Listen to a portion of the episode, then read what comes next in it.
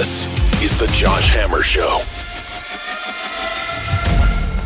We're thrilled to bring back to the show a guy who I think is underappreciated within the broader American conservative movement. He's also the president of the Intercollegiate Studies Institute, which, from my perspective, is similarly one of the great unsung or again underappreciated perhaps conservative institutions out there they just do absolutely tremendous work on college campuses all throughout america. That would be johnny burtka previous guest here on the josh hammer show. Thrilled to welcome you back my friend. Thank you so much for joining us. Thanks for that kind introduction and for having me back on it's particularly great timing, Johnny, of course, because you have a brand new book out this week, as the case may be. Go figure. This book is entitled Gateway to Statesmanship Selections from Xenophon to Churchill. And, you know, Johnny, I was speaking at your ISI Society Leaders Conference in Delaware last April, and I heard you give kind of a, a version of this book. It was kind of an abbreviated, like, here are 30, 35 great quotes from leaders throughout history here. But for those who are not aware of your work in this space, this is this is quite a tome. You've edited this book with selections from so many of the greats, going back to Aristotle, Cicero, Augustine, Machiavelli, George Washington. I mean, going back even further, you have one psalm from the Bible itself here. This this is quite a work that you've put together. So I guess the first question out of the gate is, uh, why don't you just summarize the project for those who are less familiar, and what are you trying to accomplish with this new book? Yeah, absolutely. So one of the things I think a lot about at ISI today is the the quality of the leadership class that we have in America, specifically uh, the individuals that are running institutions of higher learning. And you know, the, we could give a, a, long list that your readers would be familiar with of the the manifold failures um, from America's leaders. I think of the former president of Harvard at the moment, but I think we kind of stop there with the criticism, but the, sort of the what comes next. How do we go about actually identifying, cultivating, and educating a new generation of leaders? That's really the the work that we're up to at the Intercollegiate Studies Institute. And so, what I'm doing with this collection is I'm recovering this historic uh, tradition of literature that goes all the way back to antiquity that was designed to actually form and educate great statesmen by offering them very short, practical, uh, moral, and policy advice that they could implement in their own life. And this tradition is called the Mirrors for Princes. And it, some of the you know most famous books throughout all of history fell into this genre. So where does one start when, when one is compiling kind of a, like a grand survey of all that we now call Western civilization? I mean, do you start with the Bible? Do you, do you start with the Greeks, the Romans? Where, where does one start? I mean, is it, is it even chronological or do you go kind of substantive subject matter by subject matter? When you're trying to prepare a work of this magnitude, how do you go about it? I'm, I'm just genuinely curious, honestly.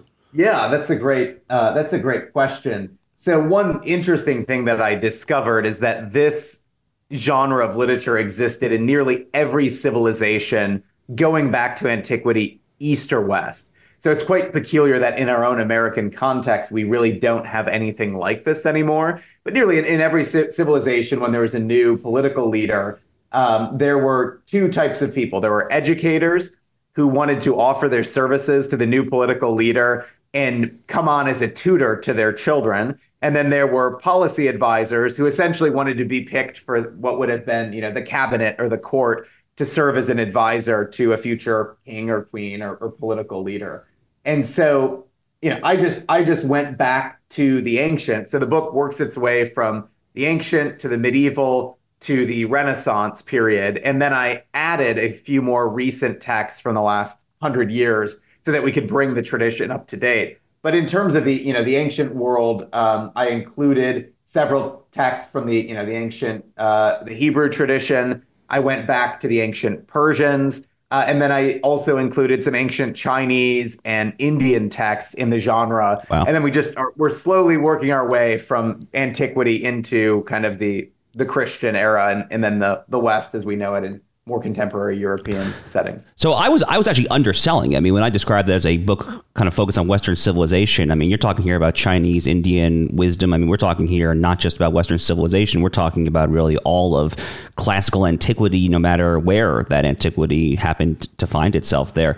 Uh, was was there any particular work that maybe you were lesser familiar with that kind of stood out to you upon discovering it, and you kind of said to yourself like wow, aha, you know, like I didn't realize how much wisdom was embodied in this one individual or in this one culture that perhaps I didn't read about, you know, when I first started doing this five years ago. What surprised you kind of when you were going through this?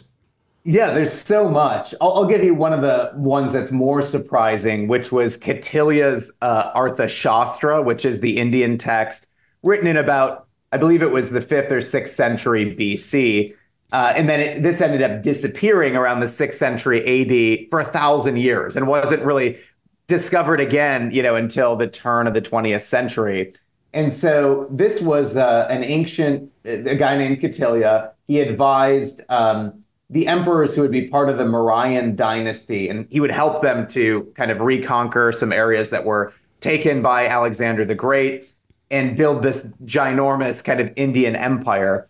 And he offers very interesting advice for political leaders. The beginning of his book um, begins with restraint of the organs of sense. So for him, you cannot be an effective political leader unless you have your your human kind of the human desires for food, for drink, for wine, for women, for um, you know pride, uh, basically all of these things that relate to like you know just it, appetites that you have to learn how to regulate. For him, that's the foundation for effective political leadership. But then he really places a lot of emphasis on something that that I think is uh, in great need today, which is the problem of personnel. You know, how do you surround yourself with the right team? you and I have talked a lot about, you know, the various issues with, you know, the Trump administration that were, you know, really driven by personnel choices. Um, and so he goes into a lot of specific detail about, you know, do you pick your childhood friends? Should you pick a political philosopher because they know a lot about the world of theory? Should you pick wealthy people because they have the financial connections? And he kind of goes through and and he has different people make a compelling case for each one and then he'll refute each one you know and offer his piece of advice for how to pick your cabinet and you know to make to you know put it more most simply he advises that you pick people not based on what they say but based on what they have done you know so you, you look at their track record and that's how you should judge them and i actually feel like one of the issues today is almost all the spots just go to the most charismatic people or the most well connected without really even paying attention to their their track record. So that's one you know nugget of wisdom from Kautilya that was interesting to me. Well, it's all new to me, so I, I am genuinely enjoying learning learning about it from you. So again, we're talking with Johnny Burtka. He's the editor of the brand new book Gateway to Statesmanship: Selections from Xenophon to Churchill, and it's really just trying to instill lessons in today's leaders and tomorrow's leaders about what very smart people have said and taught over the years when it comes to political statesmanship and formation of good character and all of the above. Johnny, I can't help but note if I'm not mistaken, then I'm looking at the cover of, of the book here, which again is available everywhere books are sold. And it looks to me like George Washington is on the cover of this book. We, of course, just celebrated President's Day on Monday, although the U.S. government calls it Washington's birthday, is the technical name of the holiday. And a personal note, I, am born on Lincoln's birthday myself, so I like to refer to it as President's Day so that uh, old Abe gets credit as well. But this is the week of George Washington. His actual birthday is, is on February 22nd. So I think we'd be remiss if we didn't talk a little bit about George Washington as well. I, have seen you in separate writings, Johnny, wax poetic at great length about George Washington as kind of just um, the true statesman, the, the quintessential statesman. I, I recall an essay from you some years ago now that was really kind of focused on Washington. Talk to us about George Washington. How did he embody, in many ways, a lot of the tradition that, that is included in this book? Was was he a learned man himself when when it came to Western Civ, when it came to the great books, things like that, or did he kind of just arrive to it via intuition, perhaps?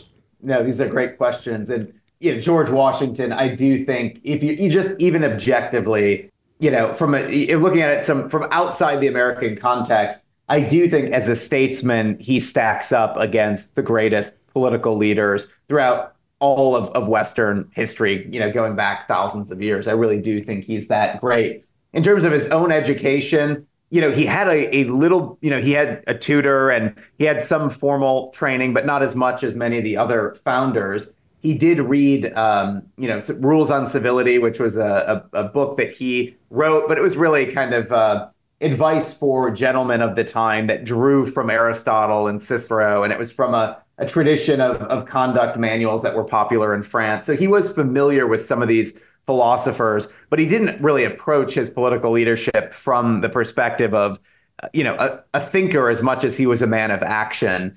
And that really forged, you know, his his ability to to be a leader of men. I included um, his farewell address in here. This this was something that the Senate actually had a tradition every year of reading on the Senate floor. I think it's one of the most eloquent and moving uh, pieces of fatherly wisdom uh, in terms of American politics. Uh, you know that that I think really echoes to our own day. But there's some interesting aspects to Washington that are both similar and different to other great leaders. You know, one of the crises uh, that is often explored in this tradition is you have a great leader, they do amazing things, they might conquer an empire and rule it wisely, and then it falls apart as soon as they die, right? Their their kids that you know had been perhaps neglected because they were tending to matters of state, and then the whole regime falls apart. And so there's this question of whether or not it's great men that change history or it's the institutions that are built, you know, to endure. And so I think George Washington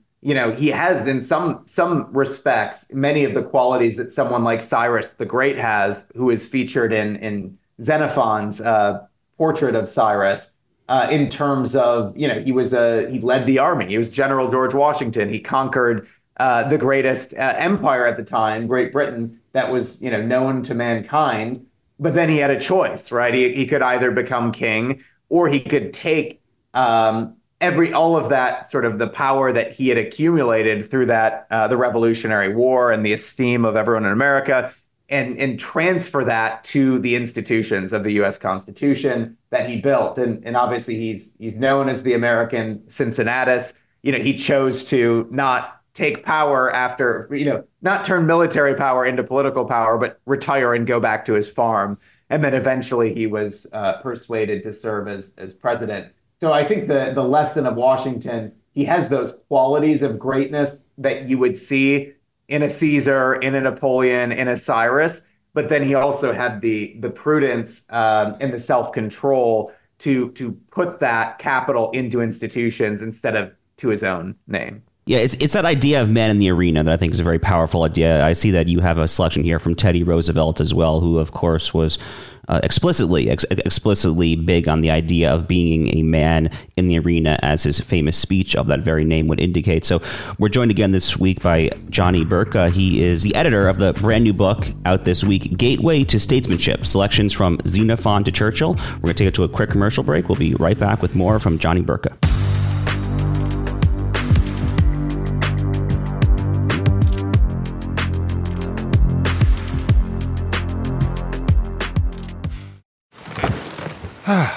The comfort of your favorite seat is now your comfy car selling command center, thanks to Carvana. It doesn't get any better than this. Your favorite seat's the best spot in the house. Make it even better by entering your license plate or VIN and getting a real offer in minutes. There really is no place like home. And speaking of home, Carvana will pick up your car from yours after you finalize your offer. Visit Carvana.com or download the app and sell your car from your comfy place. CarMax is putting peace of mind back in car shopping by putting you in the driver's seat to find a ride that's right for you. Because at CarMax, we believe you shouldn't just settle for a car, you should love your car. That's why every car we sell is CarMax certified quality so you can be sure with upfront pricing that's the same for every customer. So don't settle. Find love at first drive and start shopping now at CarMax.com. CarMax, the way car buying should be.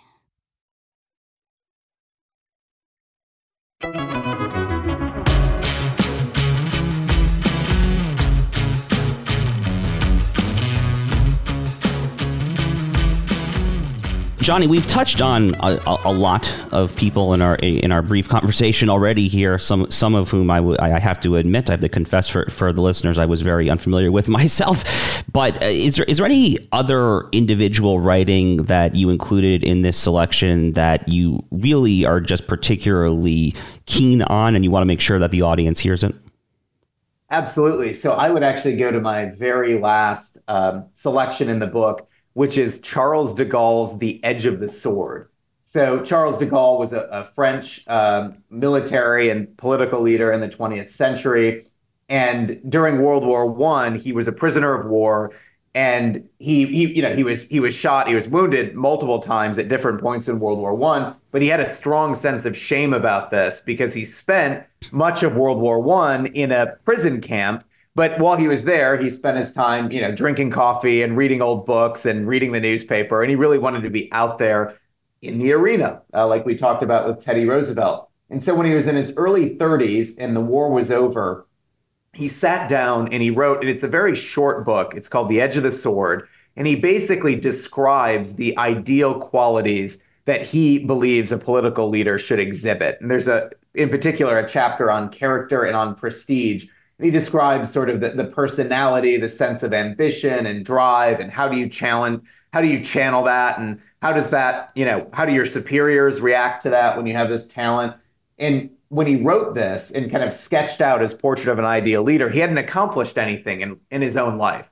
But then he devoted the rest of his life to becoming the man who he described in The Edge of the Sword. And he turned out to be successful, right? He, he always had this sense, even from being a, a young boy, that he would want, he'd be at the helm of France. Like he just knew he was going to rule France. And so he helped defend uh, the French from the uh, Nazi invasion. He founded the Fifth French Republic. He served as president for 10 years and ushered in a whole new paradigm, the 30 glorious years of economic prosperity in France. And to me, it's really inspiring because, you know, here's a man who hadn't done anything and it was relatively young. And it just shows that, you know, if you have the right ends in mind and the right ambition and the right mentors, that you can really you know save your save your nation and make a mark on your country in a profound way. But it does take putting the attention to detail and the effort to articulating those qualities that you think need to be reflected in political leadership. Absolutely. So uh, let's fast forward to the present then and you know, I, I, hate to sound so black pilled as the kids say these days, but you know, with, with, all of this just rich history as context, and then I look at the current food fights in the U.S. Congress and the fact that we're seemingly incapable of passing any legislation other than the ceremonial or symbolic naming of a post office here or there.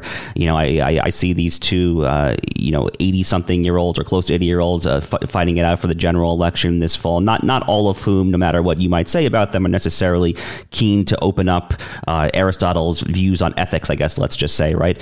Johnny, try to make the book relevant. I mean, in an age, I, I guess, where where statesmanship, true statesmanship in this tradition seems so lacking, seems so short how would you encourage those who are either aspiring for office, who are who are trying to be future statesmen themselves, or what would your words of wisdom be to those who are currently in office and perhaps flailing a little bit, not sure what to do with themselves? How do they begin approaching these lessons throughout history and then trying to make it relevant to their current lives? Mm-hmm. Yeah, so a few things come to mind. One, you know, for all of the kind of the, the grand ideas and history that we mentioned this entire tradition is meant to be very practical. It's meant to be something that someone who's very busy, who's a you know a statesman, a senator, a governor, whatever, can open it up. They can read a couple pages, and there there is a practical nugget of wisdom that they can apply into their own life. That is not just designed to make them a better person. It also ser- should should serve their own political interests and ambition. So you kind of have to make an appeal to that. Um, if you're a young person kind of encountering this tradition, you know, one of the great pieces of advice that you see all going all the way from Cicero to Machiavelli is that you, you it's really that you have to fake it until you make it. And that sounds cliche, but really the the the shortcut to becoming a great person is to start acting like the person that you want to become if you start acting that way other people will start to take you seriously and you'll start to persuade yourself that you actually can can rise to the challenge the second thing is that you really do if you're a young person need to be spending a lot of time reading the biographies of of great men and women in your particular field and just immerse you have to reform your imagination. Instead of letting your your Twitter algorithm or your TikTok algorithm shape your imagination you need to start tuning into to biographies. You can download them on audible. There's some great podcasts um, the founders podcast i like to listen to kind of gives these short biographies of great people from history. And really you're you're raising the bar for your own expectations for yourself if you're making these people your friends in in, in a sense. So these are some of the the tips. Um, but i really think it's it's one of those things where no matter what station of life you're in uh, if you want to be better, a better you know spouse, if you want to be a better captain on your sports team or a business leader, there's something in here for you.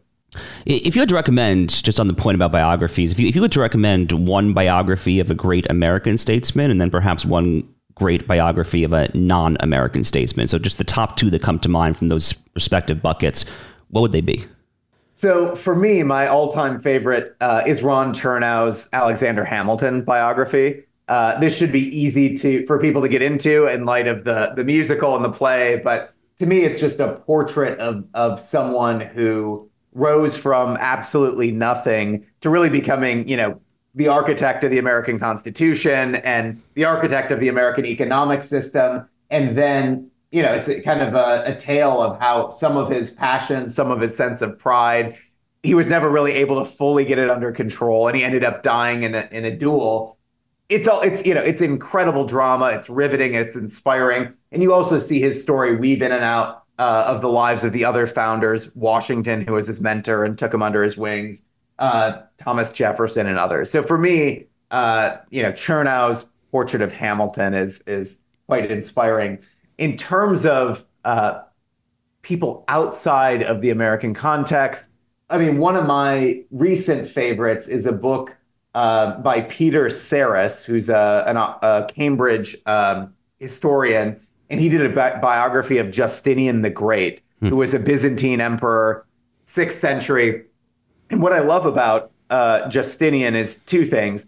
One, he took beauty seriously, right? So he was a, a builder of beautiful things. And he understood that great leaders, you know, need to be, build beautiful things to to sort of win the support of the people and also to leave an enduring legacy. So he built the Hagia Sophia, which is in modern day Istanbul, which is a church that has stood 1500 years to this day. He was a builder of infrastructure. And then he was also a lawgiver. And the Code of Justinian actually shapes, uh, you know, European um, law to this very day. So his legacy has lasted for 1500 years and it's a short book, but I found it to be inspiring.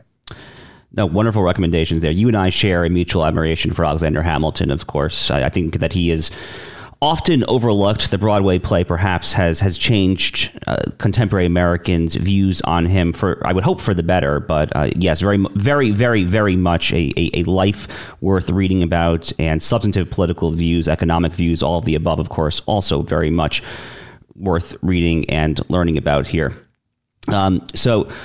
John, I'm going to ask you a, a somewhat unfair question, uh, but I'm going to ask it anyway there because you are among the the more learned guests we've had on this show when it comes to the the Western tradition more generally, and as we kind of teased earlier, also frankly the parts of the non-Western tradition. So, if you had to try to summarize what the statesman ought to be pursuing, the substantive goals, the the goals of an actual statesman.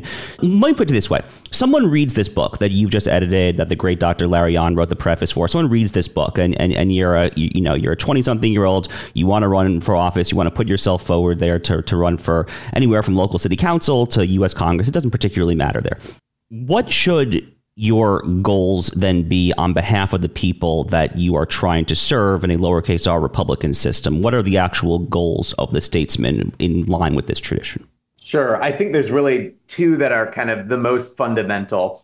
And, you know, these are, they're big, big words, but I think it's quite simple, you know, what they mean. The first one is that you have to have a profound sense of transcendence. And the second one is you have to uh, be pursuing the common good. So with transcendence, all I mean by that is a, a great statesman rises above the you know the partisan and the, the sort of the inner fighting of their political moment and reorders you know the nation the community the city towards goods that are more fundamental than than politics right? People have human longings that are deep. They long for the good. Uh, as aristotle talked about they long for god and they want their their you know, political system to point them towards these higher and more fundamental truths.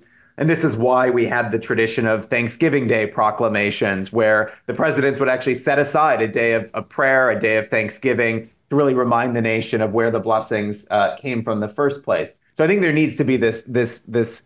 They need to be painting with a broad brush and describing a beautiful picture of this world that they want to bring about that can really move people's hearts and not just their their minds. The second thing with the common good, you know, this is really about creating um, the the conditions, the economic conditions and the political conditions, so that you know ordinary people can live lives of virtue, right? And what I mean by that is people need to be safe, right? So there has to be a basic sense of law and order, uh, which we don't have in many of our uh, American cities today. We need to have the rule of law um, so that it's not just you know people punishing their political opponents through the judicial system, but you know actual laws are kind of what is what what is uh, you know holding people accountable. And lastly, there needs to be a broad-based economic prosperity. So we need to restore the middle class.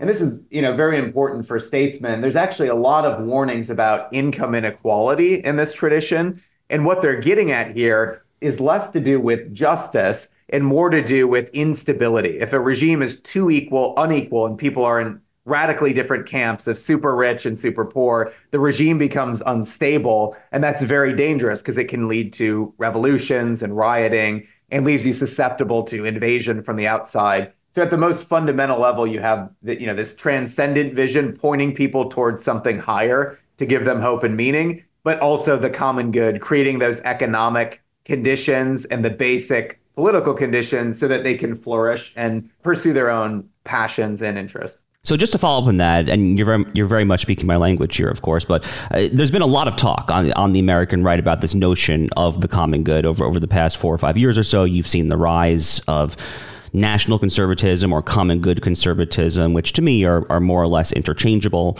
Um, on, a, on, a, personal note, I, have developed this theory of constitutional interpretation that I call common good originalism. You hear talk about common good economics. So there's a lot of talk about the common good and at least on, on the contemporary American right, it's seen as, as something of a course correction to a, a more libertarian infused version of what it means to be on the right America, one that it, that is deeply, deeply imbued by a sense of individual freedoms, above all, without any sense of broader purpose there. So, last question for you, Johnny. I mean, I mean based on what you said, you would view that as a, as a salutary course correction in the broader multi thousand year view of things. I would I would presume, right?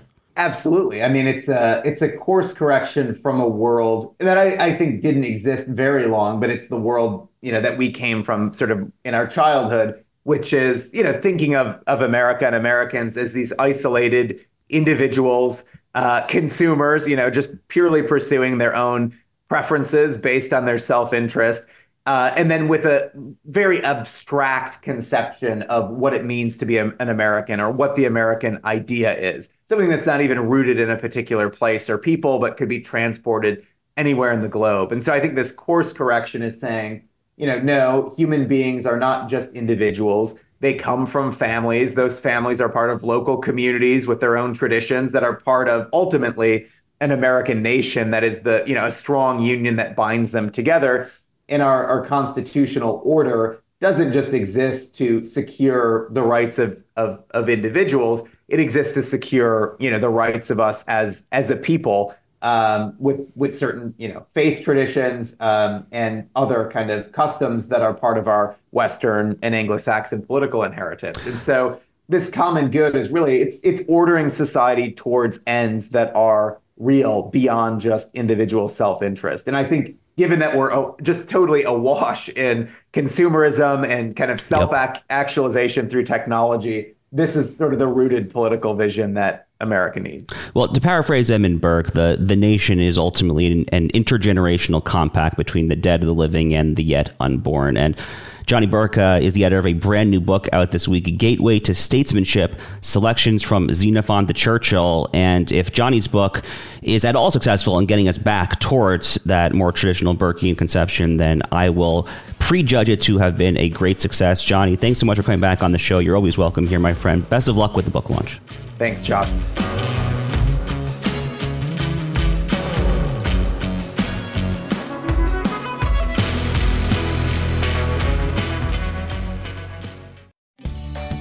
Have you ever wondered how to say good morning in Italian? Or what is goodbye in French? You can ask Alexa.